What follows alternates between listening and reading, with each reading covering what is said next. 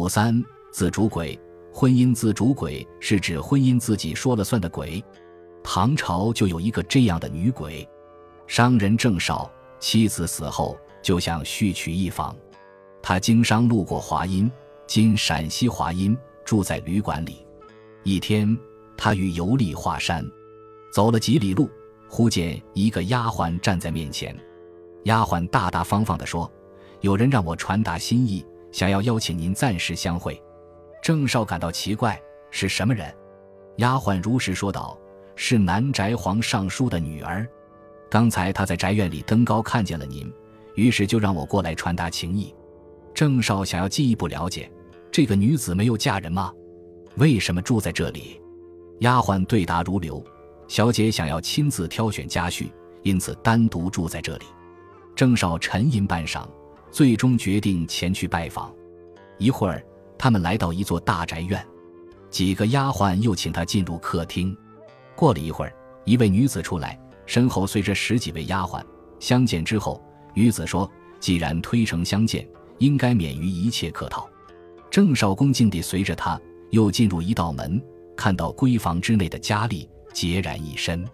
郑少大胆询问：“是哪位皇上书家？您的父母在哪里？您的丈夫是谁？希望能消除我的疑团。”女子款款而谈：“我是已故皇宫的女儿，从小失去双亲，讨厌在城内居住，所以住在这座宅院。正想自己挑选个丈夫，没想到郎君光临。既然如愿以偿。”还有什么比这更加快乐的呢？女子请郑少坐在床上，并命摆好酒席，有乐伎演奏。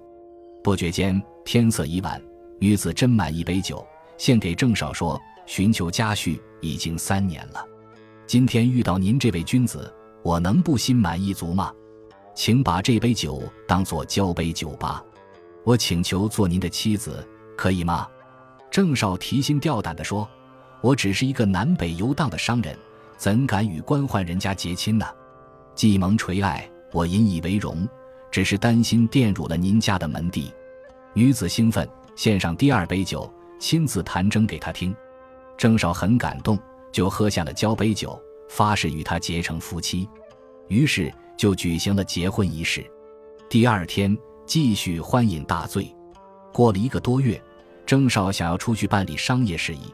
女子苦苦挽留，郑少不忍别离。又过了一个月，郑少再次请求出外处理丧事，女子答应了。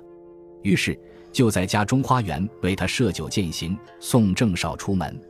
郑少带着行李上路。第二年春天，郑少才急急忙忙回到这里，只见红花翠竹，流水青山，却杳无人迹。郑少对此大哭一场，第二天才返回去。这个女鬼主张婚姻自主，这在封建社会是了不起的。本集播放完毕，感谢您的收听，喜欢请订阅加关注，主页有更多精彩内容。